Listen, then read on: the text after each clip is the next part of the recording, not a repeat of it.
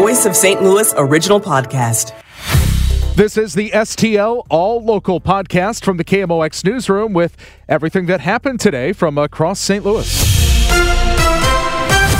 Our top local story on this Tuesday, March 21st. It's the end the family of a missing 39 year old St. Charles City woman feared and dreaded. Jackie Mitchell's body was found Monday night in an apartment in the 2200 block of Palestra. It had been there for six days. Maryland Heights Police Chief Bill Carson said Jackie never made it home last Tuesday night after leaving Maggie O'Brien's in Sunset Hills. Carson says Mitchell knew the 49 year old male suspect. Jackie's family reported her missing to St. Charles City Police, who worked in conjunction with Maryland Heights authorities. The break came when the suspect was allegedly seen driving Jackie's car. The cause of death still not released, pending autopsy and toxicology results. Reporting in Maryland Heights, Maria Kina, KMOX News. St. Louis's notorious package killer was sentenced today to two more life prison terms while already serving a pair of others. 74 year old Gary Muehlberg said little while hearing from the daughters of Donna Reitmeyer. I want to thank him, first of all, for admitting that he had took my mother. And also, the dark time in his life affected a lot of families. Muehlberg is expected to plead guilty to a fifth killing soon, all dating back to the early 1990s. He's been in prison since 1995 and became known as the package killer for how he disposed of the bodies. The cases against St. Louis Circuit Attorney Kim Gardner just got bigger as Missouri's Attorney General files an amended petition to remove her from office. This is Kevin Killeen. The old petition was 19 pages long with 10 exhibits of evidence. The new one, 121 pages long with 61 exhibits. Attorney General Andrew Bailey's case lays out reasons why he says Gardner must go, including chaos in her office, an exodus of lawyers, empty desks, a backlog of 3,000 cases, 2,700 cases dismissed by Gardner because she's not ready for trial or has violated the rules of discovery, not sharing evidence evidence with defense teams and not meeting with crime victims to tell them where their case stands. Kim Gardner now has 10 days to respond to the amended petition. Now, the latest from Missouri's capital. A billion dollar tax cut for businesses and Missourians was given first round approval by Missouri's House today. The measure would phase in cuts on both the individual and corporate income tax rates. Legislative staff estimate it ultimately would cause a $1 billion cut in state government revenue. The measure's sponsor is rural Southwest Republican Dirk Deaton. This is a great piece of legislation to put money back in the pockets of Missourians, of senior citizens, of working Missourians. On the other side, Democratic critics charge the tax cut simply would go into the pockets of business investors and cut funding for programs like public education. From Missouri's capital, Phil Brooks, KMOX News. After a marathon session of debate that concluded this morning, the Missouri Senate gave initial passage to a pair of bills dealing with transgender issues. One bill restricts transgender athletes in girls' sports, the other bars transitioning medical treatment for minors. Senator Tracy McCreery of St. Louis County opposed both measures. I'm surprised we're spending so much time on this issue when there are so many other things we could be doing that would actually help make the lives of Missouri children better. Both bills need final Senate approval before being sent to the House. Arborists usually want you to plant trees.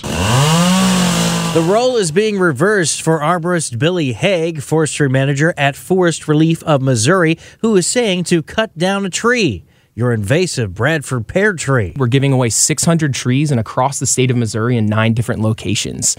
Uh, what this includes, what homeowners have to do is remove a Callery pear, whichever variety they have, uh, take some pictures, send it to us. And they'll give you a good tree in exchange. A few that we give away are the wild plum.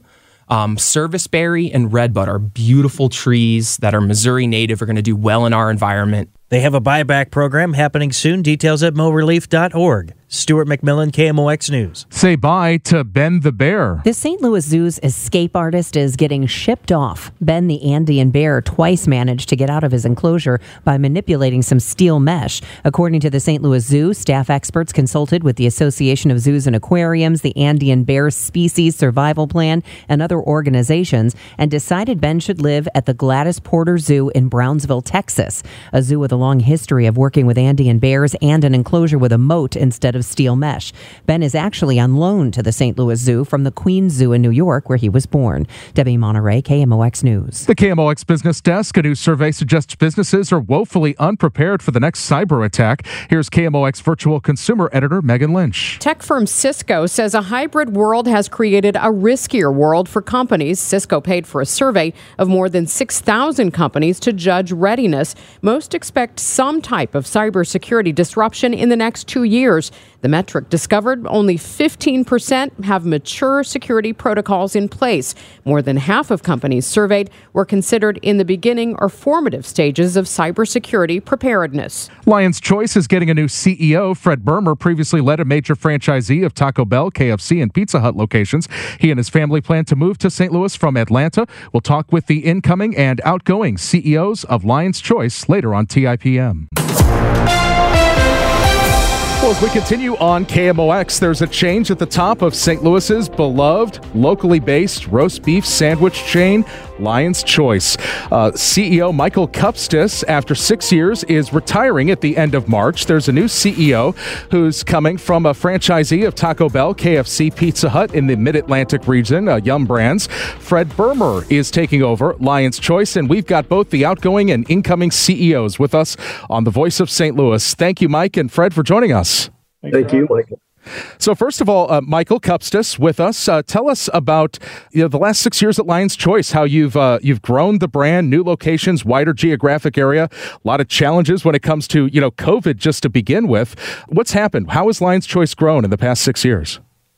It's been a great journey, Michael. Um, in the past six years, we've opened eight stores, remodeled most of the stores, or about 50% of the stores that were uh, 20 years or older in, in St. Louis. And as you mentioned, we, uh, we launched uh, the brand in Kansas City. So you know, it, has been exciting. And at the same time, we've done a lot of infrastructure and brand updating. As you know, anyone that's walked into Lion's Choice recently, whether it's the logo, the packaging, new products that we've introduced, uh, everything from plant-based meatball sub to uh, chicken tender sandwiches that are gluten-free. So it's definitely moved uh, us into a into, we think, a more competitive space. And, and how do you describe what that space is as we take a look at everything from ghost kitchens to fast casual to fast food? Lion's Choice, not a lot of wait time. There's a drive through, but the food is not what you think of when you think of fast food. It's, it's a step above. So, where do you classify Lion's Choice right now? We, um, we like to think it's a class of step You know, we we we play primarily in the premium QSR category, which puts us uh, below table service, obviously, but not in the in the normal everyday uh, fast food category. And we really look at it as share of stomach. I think it's just really important. I think in this day and age, people and consumers have found different ways to fulfill their their uh, their dining needs, whether they're on the run trying to feed the family or moving um, a, a, you know from from one uh, location in town to the next and uh, we really look at a share stomach and to, and for that we need to think not only our our uh, our legacy of roast beef but uh, maintaining product that addresses what we call the veto vote folks in the family that may not be wanting to eat beef every meal. Um, and that's why you're seeing some new items uh, slide into the menu and they're being received really well. We started that about five years ago with soup and salads coming into the market and, and slowly have expanded based on consumer uh, discussions uh, as to what they're what they're looking for in today's world.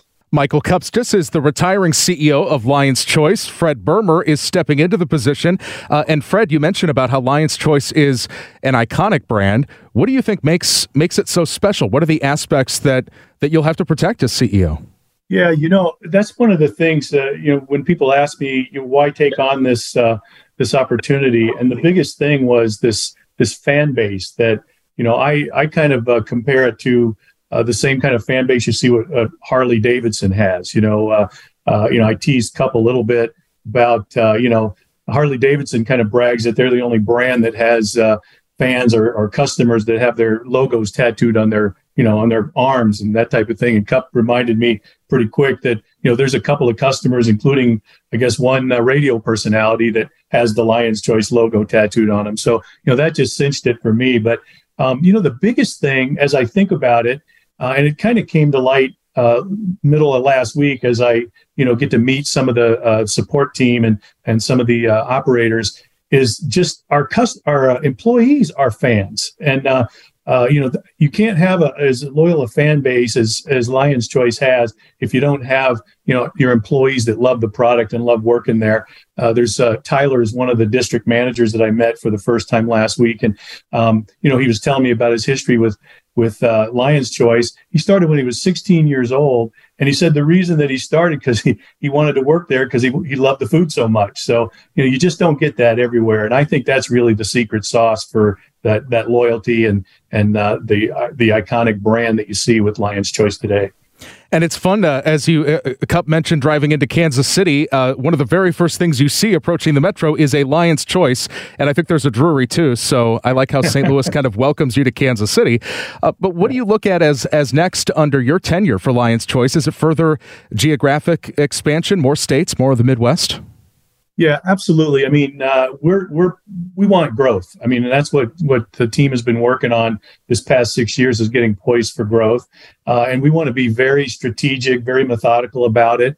Um, you know, one of the first things that we'll be doing is looking at our you know our operating platform and make sure that it's replicatable. Uh, you know, for not only for us, but you know, when we decide uh, to start, uh, you know, offering franchise opportunities to to qualified you know operators and franchisees. So that's one of the things that we'll be doing. But really, growth is uh, is number one on our plate. Uh, not only uh, from my perspective, uh, but that's uh, you know the uh, the board of directors right down to the every team member is excited about that opportunity. What's your sandwich order? Is it roast beef, and do you get cheese, au jus, honey mustard, horseradish? What's your order?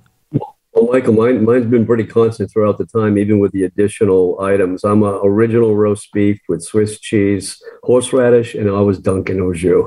I'm uh, I'm I'm roast beef, and I always was a, a horsey uh, sauce guy, but I tried the new uh, the the chipotle uh, sauce that we have, and it's fantastic. That's my favorite sauce. And what is that? Uh, I tried this uh, this St. Louis cheese that you that you've got there for the first time while I was there and really liked it. But I'm trying to think of the name of it. Cup. What is it? Oh, Provel. Provel. Oh, Provel. Provel. Yeah. Yes. like you know, when in Rome, uh, you know, do as the Romans, and I'm I'm totally about the Provel now. And it's it's perfect for melting. So. Yeah. yes. No, no doubt. Well, Fred Burmer, the incoming CEO, Lion's Choice, Michael Kupstas, retiring at the end of the month.